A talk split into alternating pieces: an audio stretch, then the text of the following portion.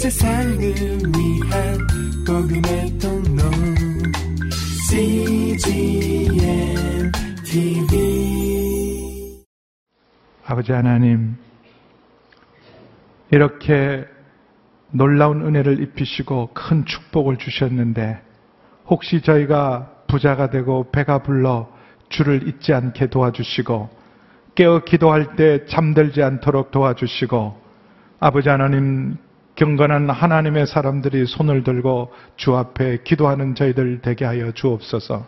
나라와 민족을 위해서 기도하는 저희들 되게 도와주시고 교회와 선교사님을 위하여 우리 자녀와 가정을 위하여 기도하는 기도의 용사들로 축복하여 주옵소서. 오늘부터 새롭게 시작되는 에베소서를 통하여 하나님 놀라운 말씀의 비밀이 열리게 도와 주옵소서. 예수님의 이름으로 기도하옵나이다. 아멘. 아, 이번 주부터 어, 에베소서를 통해서 우리가 함께 은혜를 받고 말씀을 나눌 것입니다. 오늘 에베소서 1장 1절에 보면 아, 하나님의 뜻을 따라 그리스도 예수의 사도가 된 나 바울은 에베소에 있는 성도들과 그리스도 예수 안에 있는 신실한 사람들에게 편지를 씁니다. 바울이 에베소 교회에게 쓰신 하나님의 말씀입니다. 에베소 교회는 여러분 잘 아시는 것처럼 바울이 3차 전도 여행 때 세웠던 중요한 교회입니다.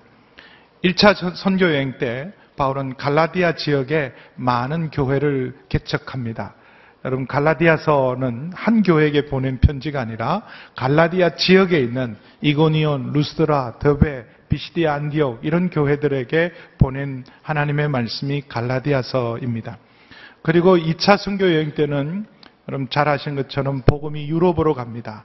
원래 바울은 아시아, 이 에베소에 복음 전하기를 원했지만 성령께서 먼저 유럽에 복음 전하라 그래서 빌립보 교회가 개척이 되고 데살로니가 교회가 세워지고 그리고 아테네에서 복음 전도하고 2차 전도의 마지막 자리가 고린도였습니다. 그래서 고린도에서 바울은 어, 생각하지 않게 1년 6개월 동안 개척하고 직접 목회를 합니다. 아, 바나바와 함께 안디옥교에서 1년 목회한 것 이후에 처음으로 목회한 현장이 고린도 교회였어요. 그리고 3차 선교 여행이 시작되었는데 원래 1차, 2차 선교지를 돌아보고 3차 여행 선교지는 아시아 전체 남은 모든 지역의 교회를 세우기 위해서 제일 먼저 에베소에서 시작합니다. 근데 에베소에서 복음을 전하다가 여러 가지 사건과 하나님의 인도에서 방향을 바꿔요. 지금까지 했던 선교 방법을 다 바꿉니다. 그동안은 개척 중심이었어요. 그동안은 많은 교회를 세우는 것이 선교 전략이었지만 이제는 많은 교회를 세우고 여러 지역을 다니는 것보다 선택과 집중하기로 해서 에베소 교회에서 이제는 양육할 때다. 교회를 집중적으로 양육할 때다. 그럼 이 에베소 교회에서 목회를 할 때 바울은 이미 선교적 경륜, 믿음의 경륜, 모든 지혜와 경륜들이 절정에 이를 때, 절정에 이를 때, 50대가 넘고 이미 선교사로도 거의 20년 가까이 경험을 가졌을 때, 그때 그 모든 것을 담아서 개척하고 직접 목회했던 교회가 에베소 교회입니다. 에베소 교회에서 바울은 3년 동안 열심히 밤낮으로 처음에 두란노 소원을 얻어서 12명으로 시작된 교회가 놀라운 부흥을 이루어서 온 아시아 지역에 복음이 전거되어서 서머나, 버가모, 두아디라, 사대, 라우디기아, 빌라델피아, 골로세 여러 지역의 교회들이 바울이 직접 가서 세운 게 아니라 바울에게 배웠던 평신도들이 나가서 활발하게 교회를 개척함으로 온 아시아 지역에 놀라운 부흥의 역사가 있었습니다. 그렇게 세워진 에베소 교회예요. 여러분 생각해 보세요.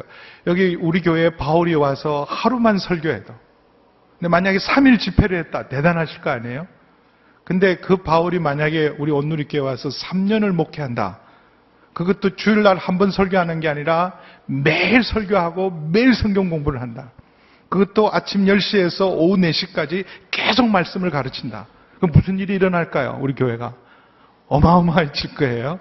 여러분, 3년, 예수님이 3년 동안 제자들을 밤낮으로 훈련하신 것처럼 바울도 3년 동안 에베소 교인들을 향해 혼신의 힘을 기울여서 자기가 받은 모든 진리, 자기가 가진 모든 믿음을 다 전한 교회가 에베소 교회예요. 그러니까 얼마나 대단한 교회겠어요. 가장 성숙한 교회입니다. 성경에 나오는 여러 교회들도 이렇게 개척교회, 이제 막 초신자들, 그리고 믿음이 장성한 분량의 이런 사람들이 다양해요. 어, 가장 개척교회, 대표적인 개척교회고 초신자가 데살로니가 사람. 데살로니가 교회는 그야말로 초신자의 개척교회입니다. 그래서 데살로니가스를 쓸 때는 별로 어렵게 않습니다. 하나님 뜻이 뭡니까? 항상 기뻐하라. 쉬지 말고 기도하라. 범사에 감사하라. 아주 간단하게 쉽게 가르쳐요. 거룩함이 뭡니까? 하나님의 뜻은 거룩함이니 음란을 버리라는 거예요. 음란을 버리는 것이 거룩합니다. 심플하게 가르칩니다. 그러나 여러분 에베소 교회는 교회 중에 교회가 되었어요. 가장 성숙하고 진리에 충만해서 요한계시록에 주님께서 에베소 교회에 대한 칭찬을 해요. 칭찬. 제일 먼저 칭찬할 때 너희는 거짓 니고다, 니골라당 그리고 이단들 모든 거짓된 자들을 분별해서 용납지 않았던 진리에 충만한 교회가 에베소 교회입니다. 그래서 바울이 사도행전 20장 26절, 27절, 또 31절, 32절에 이 에베소 교회에 어떻게 목회했는지를 자세히 간증하고 있어요. 우리 함께 볼까요? 사도행전 20장 26절, 27절입니다. 시작.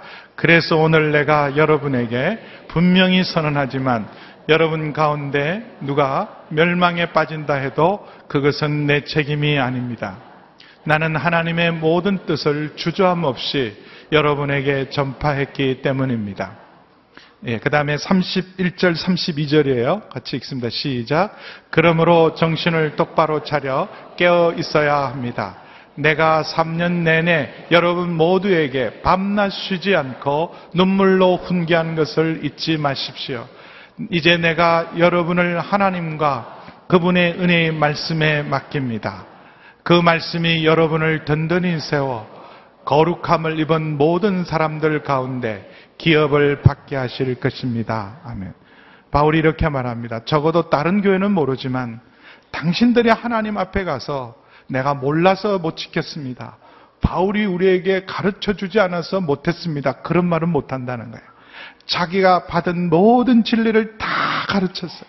밤낮으로 집에서나 거리에서나 눈물로 3년 동안 훈계했던 교회. 그래서 그는 떠나지만 그가 가르쳤던 그 말씀이 남아서 어떤 이단이 오든 어떤 핍박이 오든 반드시 그 말씀이 교회를 든든히 세워서 하나님 앞에 기업이 있는 교회로 세움을 받을 것은 확신을 가졌던 교회가 에베소 교회입니다. 그런 교회에게 또다시 바울이 하나님의 말씀을 주신 것이 에베소서예요. 에베소서. 근데 이 에베소서가 기록될 때 바울은 감옥에 있었습니다.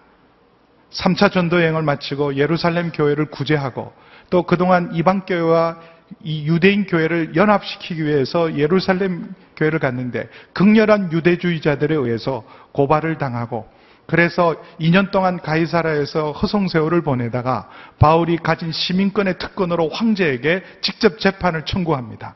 그래서 죄수의 몸으로 재판을 받을 몸으로 로마에 도착합니다. 근데 로마에 도착했는데 2년 동안 재판이 연기돼요. 왜냐하면 중재인도 아니고 반역죄도 아니고 로마 황제가 직접 재판하는 일들이 밀려 있기 때문에 2년 동안 연금 상태로 감옥에 있을 때 그때 기록한 말씀이 바로 이 옥중서신이에요. 에베소서, 빌립보서, 골로새서, 빌레몬서. 이게 대표적인 옥중서신입니다. 그래서 이미 다 말씀을 3년 동안 제자 훈련을 다 한 성도들에게 또다시 주신 말씀이기 때문에 가장 깊이 있는 말씀이에요. 바울 서신의 면류관이라고 해요. 바울의 믿음의 정수를 담은 말씀이 바로 이 에베소서입니다. 근데 생각해 보여요. 20년 동안 열심히 하나님 나라와 의를 구했어요. 모든 것을 다 버리고 모든 희생을 다 감수하면서 생명을 걸고 복음을 전한 결과가 감옥입니다. 그러면 얼마나 억울하고 답답하겠어요. 얼마나 힘들고 어렵겠습니까? 탄식하고 사실은 한탄할 수 있는데도 불구하고 바울은 제일 먼저 뭐라고 그는 서신서를 열면서 이렇게 선포하냐면 찬송합시다. 찬양하리로다. 우리 3절 함께 볼까요? 3절 함께 읽습니다. 시작. 하나님 곧 우리 주 예수 그리스도의 아버지를 찬양합니다. 하나님은 그리스도 안에서 하늘에 속한 모든 신령한 복으로 우리에게 복을 주신 분입니다. 하나님 곧 우리 주 예수 그리스도의 아버지를 찬양합니다. 그럼 우리말은 이렇게 돼 있지만 실제로 헬라가 기록될 때는 제일 먼저 뭐라고 찬양합시다. 찬송합시다. 이렇게 시작합니다. 그리고 지금 우리말 번역에는 한 절 한 절 끊어놨지만 3절에서 14절이에요. 한 문장이에요. 한 문장. 그냥 그침없이 찬양이 튀어나온 거예요. 여러분 억울하고 답답하고 탄식해도 시원찮을 때입니다. 근데 이때 찬양을 해요. 여러분 이런 찬양할 수 있는 힘이 어디서 나올까? 보통 어, 편지를 이렇게 서신서들 성경을 기록할 때 가장 중요한 말씀을 제일 먼저 씁니다. 우리는 아, 가장 중요한 말을 나중에 쓰잖아요.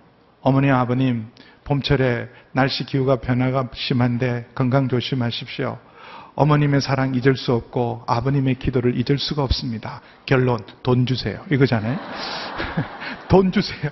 이거 한마디 하려고 앞에 여러 말을 쓰지만 그러나 성경은 언제나 가장 중요한 걸 제일 먼저 기록합니다. 근데 그 가장 중요한 하고 싶은 말이 있는데 그 구원의 놀라운 은혜를 전하려는 그 가슴 가득 찬 진리를 선포하려고 하니까 진리를 가르치기보다 먼저 찬양이 튀어나온 거예요. 찬양이. 주체할 수 없이 찬양이 튀어나온 거예요. 찬송합시다. 찬송합시다. 사실 우리 그래야 돼요. 여러분도 그런 때 있었잖아요. 은혜 받았을 때. 예수님을 처음 만났을 때, 구원의 감격이 있을 때, 복음의 비밀을 알았을 때, 그때 여러분 하루 종일 울면서 불렀던 그 찬양 기억나십니까? 아, 얼마나 많은 찬양들과 찬송들이 있었습니까?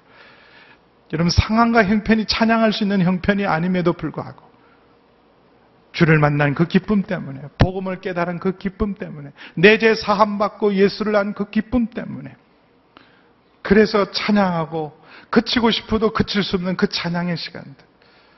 저도 그때가 언젠가 지금 지내 지금 지내보면 뭐, 어, 왜 그런 은혜가 없을까? 요즘 제 심령도 참 깝깝합니다. 깝깝해요. 어, 여러분을 보면서도 깝깝하고 저도 깝깝해요. 성찬식을 하는데 이렇게 감동이 없을까? 제일 첫 번째 책임은 접니다. 성찬을 집례하는 목사가 오죽 은혜가 없었으면 여러분이 이렇게 감동 없는 성찬을 받았겠나? 그런 생각도 들고 또 한편은 있어요. 얼마나 강팍한가 이런 생각도 들어요. 아무리 은혜 없는 목사가 주의 성찬을 나누면 여러분 주의 성찬을 받는 그 감격 이전에 이러지 않았거든요. 많은 분들이 성찬을 받으면서 정말 은혜와 감격이 있었어요. 근데 왜 이렇게 됐을까?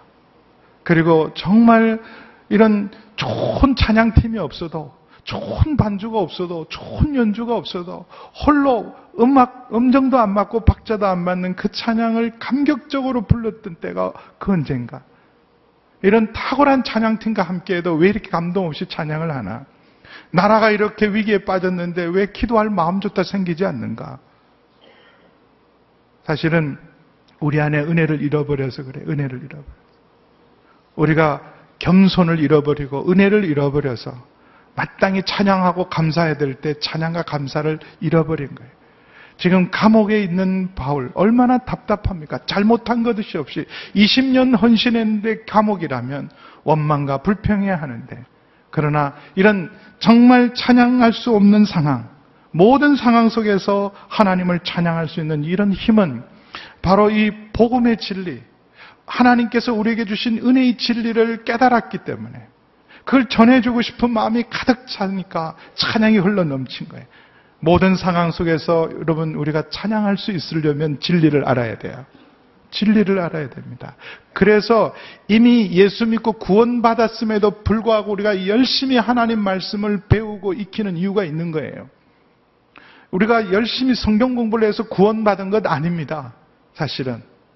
누가 열심히 성경 공부를 하냐 하면 구원받기 전에 구원을 위해서 열심히 성경 공부하지 않아요. 구원은 어느 날 선물로 주어진 거예요. 성경을 한 줄도 읽지 않아도 구원받을 수 있습니다. 성경을 별로 아는 지식이 없어도 구원을 받을 수 있지만 그러나 구원받은 그 다음에 열심히 우리가 성경을 보고 더 하나님 말씀에 깊이 있게 하나님 말씀을 알아야 되는 이유 중에 하나는 여러분 말씀을 알면 알수록 진리를 알면 알수록 믿음의 능력은 자랍니다.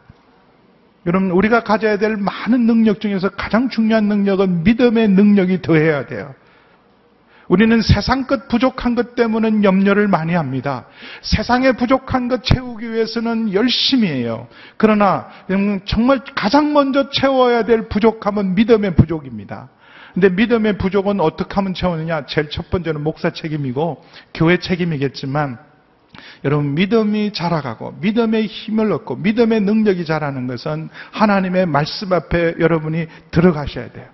말씀을 아셔야 돼요. 말씀을 배워야 돼요. 말씀을 깨달을 때 믿음의 능력이 더할 줄 믿습니다. 그래서 여러분 바울이 또다시 에베소 교인들에게 하나님 말씀을 가르치는 거예요. 흔들리고 있는 그들.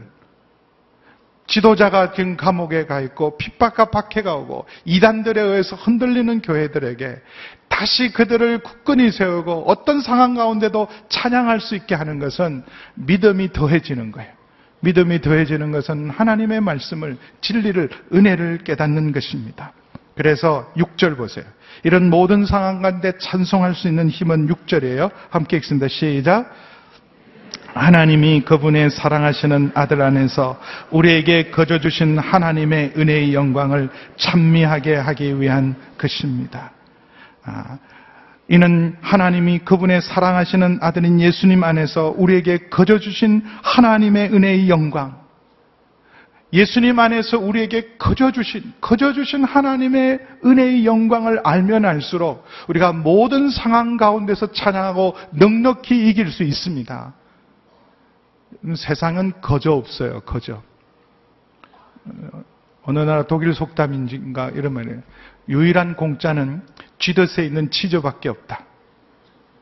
쥐덫, 쥐 잡으려고요. 치즈, 그거 외에는 세상에 공짜는 없습니다. 거저가 없어요. 그럼 반값, 공짜 이런 거 없습니다. 다 대가를 지불해야 돼요. 누군가는 대가를 지불해야 돼요. 근데 우리에게는, 우리는 거저 받은 은혜, 거저 받은 은혜. 두 가지 때문에 거저 받습니다. 우리가 값을 지불할 수 없기 때문에 거저 받는 거예요. 이 은혜는 우리의 힘으로도 능으로도 우리의 생명을 다 드려도 몸을 불살하게 드리고 전 재산을 내어놓아도 받을 은혜를 하나님에게 받을 자격은 없어요. 우리 힘으로는 얻을 수 없기 때문에 거저 얻을 수밖에 없어요. 또 하나 우리 힘으로 얻을 수 없는 걸 거저 얻기 위해 누군가가 대가를 지불했습니다. 누가 지불했습니까? 예수님이요. 십자가에서. 하나님의 아들이 우리 죄를 대신 담당해서 죄값을 치르시고 다 이루셨기 때문에 그 하나님의 아들 안에서 거저 주시는 하나님의 은혜의 영광. 그 은혜의 영광을 알면 우리가 모든 상황 가운데 찬양할 수 있습니다. 여러분 비록 상황은 힘들고 바울만큼 힘들겠어요, 여러분. 아무리 힘들어도. 그러나 그런 상황 속에서도 정말 은혜로 거저 주시는 하나님의 은혜의 영광을 알기만 하면 우리는 어떤 상황 가운데도 찬양할 수 있을 줄 믿습니다. 그래서 눈을 열어서 다시 3절을 잘 읽어보세요. 눈을 열어서 우리에게 주신 하나님이 거저 주신 은혜의 영광이 무엇인지를 3절에 잘 말씀하고 있습니다. 3절 함께 읽습니다. 시작. 하나님, 곧 우리 주 예수 그리스도의 아버지를 찬양합니다. 하나님은 그리스도 안에서 하늘에 속한 모든 신령한 복으로 우리에게 복을 주시는 분입니다. 아멘. 찬양해야 될 가장 큰 이유 중에 하나. 하나님의 은혜의 영광을 뭐라고 설명했어요? 하나님은 그리스도 안에서 하늘에 속한 모든 신령한 복으로 우리에게 이미 복을 주셨습니다. 아멘. 지금 내가 감옥에 있을지라도, 오해를 받고 있을지라도, 혹 내일 재판을 받아서 사형 판결이 난다 할지라도, 이 상황에서 찬양할 수 있는 힘이 어디 있느냐? 하늘에 속한 모든 신령한 복을 이미 받았기 때문에 그렇습니다.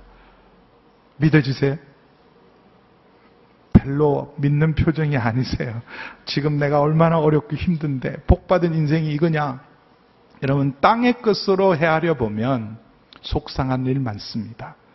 땅의 것으로 따지면 여러분 통곡해야 될 일이 많습니다. 그러나 여러분 땅의 것은 사실은요 없을 때는 굉장히 힘들어요. 땅의 것도 필요합니다. 그러나 여러분, 진정한 복은 하늘에 속한 신령한 복이 진정한 복임을 믿습니다. 여러분, 땅에 속한 복과 하늘에 속해 있는 신령한 복은 비교할 수 없어요. 땅에 속한 복은 아무리 좋아도 썩어지고 쇠하여지고 더러워집니다. 땅에 속한 복은 우리에게 필요는 있을지 모르지만 그것이 우리에게 진정한 만족과 진정한 행복과 진정한 생명을 주지는 못합니다. 그래서 여러분 정말 하늘에 속한 신령한 복을 얻을 수만 있다면 이미 하나님 나라 비유에서 우리가 이미 아시는 것처럼 여러분 밭을 사요. 밭을 사. 땅의 것을 팔아서 하늘에 속한 신령한 것을 우리가 붙듭니다. 여러분 땅에 밭에 보화가 묻혀 있는 걸 안다면 여러분 어떤 대가를 지불하더라도 그 밭을 사요. 땅의 것들을 우리가 놓을 수 있는 것, 땅의 것들에게 자유할 수 있는 것, 내가 가난해도 처할 수 있고 부한데도 처할 수 있고 그 모든 것에도 다 자족하면서 자유할 수 있는 힘은 어디 있느냐면 하늘에 속한 신령한 복을 우리가 이미 가졌다는 그 믿음 때문에 세상 어떤 형편 속에도 자유할 수 있고 승리할 수 있습니다. 여러분, 내려놓을 수 있는 것, 세상 것 내려놓은 거 쉽지 않습니다. 특별히 내, 내 것이라고 생각한 거 쉽게 내려놓을 수 없어요. 그러나 여러분, 하늘에 속한 신령한 복이 이미 우리에게 있다는 게 믿어지면, 여러분, 세상 것 내려놓은 건 쉬워요. 믿음이 있는지 없는지 누가 알겠습니까? 하나님만이 아시죠. 그러나 이렇게 목회를 해보면 아 저분이 믿음이 있다 어떻게 아냐면 하나님 앞에 내려놓을 때 내려놓을 수 있는 사람 드릴 수 있을 것 드릴 수 있는 사람 드릴 형편이 아닌데 드릴 형편이 아닌데도 드릴 수 있는 힘이 어디 있냐 하면 하늘에 속한 신령한 복으로 이미 하나님이 나를 축복하셨다는 믿음이 있을 때 우리는 세상 것에서 자유롭고 노임을 받을 수 있습니다. 여러분, 하늘에 속한 모든 신령한 복이 여러분에게 이미 있는 줄 믿습니다. 여러분, 그 복은 어떻게, 하나님, 하늘에 속한 모든 신령한 복 하나라도 얻었으면 좋겠습니다. 그래서 이 에베소서는 그걸 다 비밀을 알려준 거예요. 우리가 감옥에 있고 세상 사람들이 멸시하고 무시할지라도 하늘에 속한 신령한 복을 이미 우리가 다 가졌지 않냐. 그러므로 찬양하자. 그 비밀을 그래서 하나씩 알려주는데요. 근데 중요한 것은 이걸 통째로 얻을 수 있는 놀라운 비밀을 이미 5절에서 알려줍니다. 5절이에요. 같이 읽어볼까요? 시작. 하나님은 그분이 기뻐하시는 뜻을 따라 우리를 예정하셔서 예수 그리스도로 말미암아 하나님의 양자가 되게 하셨습니다. 우리가 예수님을 믿으면 여러분 예수 그리스도를 주와 그리스도로 영접하면 이것도 은혜죠. 이스라엘 남자 나사렛 예수를 하나님의 아들로 나의 구세주로 믿을 수 있는 것. 예수 그리스도의 십자가가 내 모든 죄를 다 사했다고 믿을 수 있는 건 은혜예요.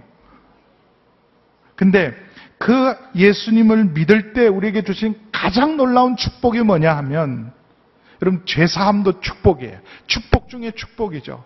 허물의 사함을 받고 죄의 가리우심을 받은 그 축복보다 더 큰 축복은 없지만 여러분 죄 사함은 또 하나의 수단에 가장 중요한 목적이 있습니다. 그것은 하나님의 아들들이 되는 거예요. 하나님의 양자가 되는 거예요. 여러분 양자라 그러면 우리식으로 말하면 친아들보다는 좀 못한 존재를 양자라 그러잖아요. 내가 이제서 말하는데 너 입양한 거 이제는 좀 알아야 되겠다. 너 친아들이 아니라 너 양자다. 그러면 우리는 다 낙심하잖아요. 아, 나는 친아들이 아니고 양자구나. 그러나 성경에서 말할 때 양자는요, 친아들과 동등됨이에요. 똑같은 법적 권리를 가질 때 양자됨이라 그래요. 우리는 친아들은 될 수 없어요. 하나님의 친아들은 예수님 한 분밖에 없습니다. 그래서 3절에 하나님은 우리 주 예수 그리스도의 아버지예요. 근데 예수님이 아버지라고 불러던 그분을 우리도 아버지라고 불러요. 어떻게 가능합니까? 예수 그리스도를 믿을 때 단지 우리 죄가 사함을 받고 허물과 죄로 죽었던 우리를 살려놓으실 뿐만 아니라 죄의 종이 되었던 우리를 자유케 하실 뿐만 아니라 하나님의 자녀가 되게 하고 아들이 되게 하고 양자 삼으신 거예요. 여러분 양자의 가장 큰 권리는 뭐냐면 상속자입니다. 상속자예요. 하늘에 속한 모든 신령한 복을 마땅히 누릴 수 있는 상속자가 바로 아들됨이요 양자됨이에요. 그 축복이 우리에게 주어졌습니다. 그래서 복 받으려고 애쓰지 마세요. 하나님의 자녀됨을 감사하십시오. 하나님의 자녀됨을 붙드시는 것, 하나님의 자녀됨을 믿는 것, 그리스도 안에 있으면 나는 하나님의 자녀다. 여러분, 정말 여러분이 거듭나고 하나님의 자녀임을 믿으십니까? 내 안에 종의 영이 있는 것이 아니라 하나님의 아들의 영이 있는 걸 믿으십니까? 하나님의 아들의 영이 있으면 아, 하나님을 더 이상 우리가 하나님 앞에 종이 아니라 하나님을 아바 아버지라 부를 수 있습니다. 제가 예수님 영접하고요. 고등학교 3학년 때 예수님 믿었거든요. 다 되는 거예요. 다 전능하신 하나님, 주님 다 돼요. 뭐든지 부를 수 있어요. 엘샤다, 여호와 이래 다 불렀어요. 근데 딱 안 불리지 못하는 게 아버지가 안 되더라. 아버지가. 아버지, 아버지 하나님은 못 하겠더라고요. 왜요? 우리 아버지가 계시고 하나님 아버지라고 부르는데 목에 요만큼씩 걸리는 거예요. 이게. 입술로는 아버지란 말은 할 수 있지만 마음으로 고백이 안 돼요. 마음이. 근데 어느 날 하나님이 아버지시구나. 성령 받은 그날 깨달았어요. 우리 아버지, 육신의 아버지는 하나님 아버지를 이 땅에서 대리하는 분이지. 진정한 아버지는 하나님 아버지십니다. 여러분, 하나님을 아버지라 부를 수 있는 그 은혜, 여러분 예수님의 아버지라 불렀던 그분을 우리가 동일하게 아버지라고 부르는 거예요. 배워서 부르는 것, 교회 생활을 익숙했기 때문에 부르는 것이 아니라 내 가슴 중심으로 하나님을 향해 아버지라고 부를 수 있는 것, 양자이기 때문에 아들이기 때문에 부를 수 있는 겁니다. 여러분 이런 아들됨, 우리가 하나님의 양자가 된 이 기쁨, 이 양자가 된 것 하나님 불쌍해서 어느 날 양자로 삼으신 게 아니에요. 1980년 7월 13일 날, 그날 하나님이 어느 날 불쌍한 한 청년을 보고, 그래, 내가 양자 삼을게. 그래서 너 오늘부터 내 아들 되라. 그렇게 부름받은 게 아닙니다. 그 청년이 지금 여기서 설교할 줄 누가 알았겠어요? 여러분, 오늘 성경 말씀 뭐라 그래요? 하나님이 우리를 양자 삼으신 것은 사절에 이 세상이 창조되기 전에 하나님이 선택하셨대요. 우리를 언제 택하셨다고요? 1980년 7월 13일에 택하신 게 아니라 언제요? 창세전에, 창세전에. 아니, 내가 믿었고, 내 발로 찾아왔습니다. 나는 누가 전도하지 않고, 내 발로 교회를 찾아왔고, 내가 성경 읽다가 깨어져서 예수님 믿었습니다. 맞아요. 그러나 여러분, 여러분이 성경을 읽다가 믿고, 여러분 발로 찾아오게 하신 분이 하나님이십니다. 하나님이 택하셨기에 여러분이 여러분 발로 찾아온 것이고 하나님이 붙드셨기에 성경을 통해서 하나님을 만난 거예요. 그럼 택하지 않고 정하지 않으면 누구도 하나님을 택하고 먼저 믿을 수 있는 사람 아무도 없습니다. 여러분 우리를 양자 삼으신 것은 여러분 오늘 예수 믿을 때 오늘 하나님이 결정하신 게 아니에요. 창세 전에 하나님 선택하시고 하나님의 기쁘신 뜻을 따라 하나님이 정해 놓으셨대요. 하나님이 뜻과 계획을 가지고 정해 놓으셨대요. 다윗이 이 비밀을 깨닫고 시편 139편에 놀라운 고백을 합니다. 우리 시편 139편 함께 하나님 말씀을 함께 보겠습니다. 네, 같이 읽죠. 시작. 내가 주를 찬양합니다. 주께서 나를 경이롭게 멋지게 지으셨습니다. 주의 작품은 정말 놀랍습니다. 내 영혼이 너무나 잘 알고 있습니다. 내가 아무도 모르는 데서 지어지고 땅속 가장 아래쪽에서 지음을 받았을 때 내 것 하나하나가 주께 숨겨진 것이 없었습니다. 아직 완성되지도 않았는데 내 눈을 주의 눈으로 보셨고 아직 아무것도 없을 때도 나를 구성한 재료들이 이미 낱낱이 주의 책에 적혀 있었습니다. 내가 태어나기도 전에, 아직 내 형질이 이루기도 전에, 하나님은 이미 나에 대한 모든 것을 하나님의 책에 기록해 놓으셨습니다. 할렐루야. 여러분, 구원받은 사람, 이게 구원이 얼마나 놀라운지. 예수님이 믿어지는 것, 하나님이 믿어지는 것, 성경이 믿어지는 게 얼마나 큰 축복입니까? 하나님이 창세전에 택하신 거예요. 택하셨기 때문에 자랑할 게 없어요, 사실은. 창세전이기 때문에. 내가 노력하고, 내가 공로고, 우리 집안이 5대다. 그리고 자랑할 수 없어요. 5대째 전에가 아니라 창세전에 우리를 택했기 때문에.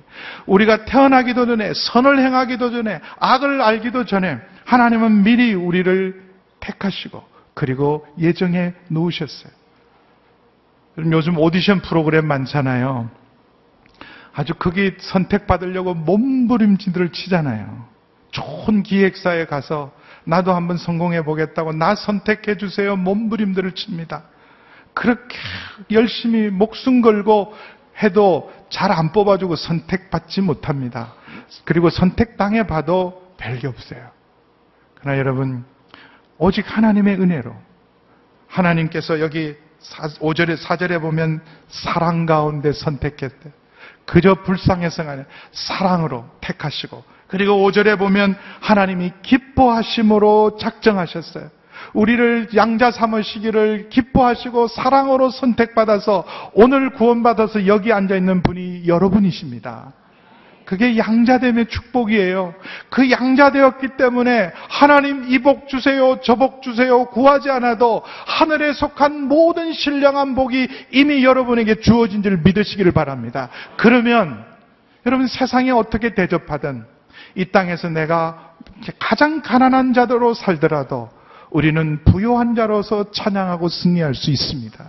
이게 믿음이에요. 세상을 이기는 것은 이것이니 우리의 믿음의 힘입니다. 내가 이미 부요한 자라는 것. 그래서 모든 상황 가운데서도 우리는 가난하지만 부요한 자로서, 약하지만 강한 자로서, 왜냐하면 우리 속에 능력의 주님이 함께하기 때문에 그렇습니다. 여러분, 우리를 이렇게 선택하셔서 거룩하고 흠이 없게 하나님의 양자로 계속해서 우리의 삶을 성화시키고 우리의 삶을 온전케 하실 줄 믿습니다. 지금은 부족한 게 많습니다. 흠없고 거룩하게 살아서 우리를 선택한 것이 아니라 하나님이 택하셨기에 반드시 흠없고 거룩하게 이루어갈 줄 믿습니다. 여러분 자녀로 부르셨으니 자녀답게 하실 거예요. 근데 두 가지 중에 하나예요. 곱게 성숙해 가든지 맞으면서 가든지 둘 중에 하나예요. 여러분 부름은 은혜지만 이제는 불름 받았기 때문에 자녀로 우리가 믿어서 자녀가 됐기 때문에 하나님이 절대로 놓지 않습니다. 하나님의 사랑에서 그 어떤 것도 끊을 수 없어요. 그러나 그, 그, 그 대신 여러분 우리가 범죄하고 잘못하면 하나님이 절대로 버리시지 않기 때문에 각오를 하셔야 돼요. 근데 오늘이 교회 오신 것 잘하신 일이에요. 덜 맞고 성숙하기를 축원합니다. 여러분 배우든지 가르치든지 양육 체계를 새롭게 한 이유가 있습니다. 아무도 나는 이만하면 죄송합니다. 장로님들 되면 다 가르치셔야 되죠. 그러나 우리 목회자도 장로님들도 더 깊은 진리 가운데 나가야 합니다. 계속해서 진리의 바다로 주님이 이 놀라운 은혜의 바다로 은혜의 세계로 계속해서 나아가시면 여러분 우리 앞에 어떤 장애물이 있다 할지라도 넉넉히 이길 줄 믿습니다. 그래서 이미 신령한 하늘에 속한 모든 복을 가진 자로서 감사하며 찬양하며 나아가기를 축원합니다. 온 세상을 위한 복음의 통로 CGM TV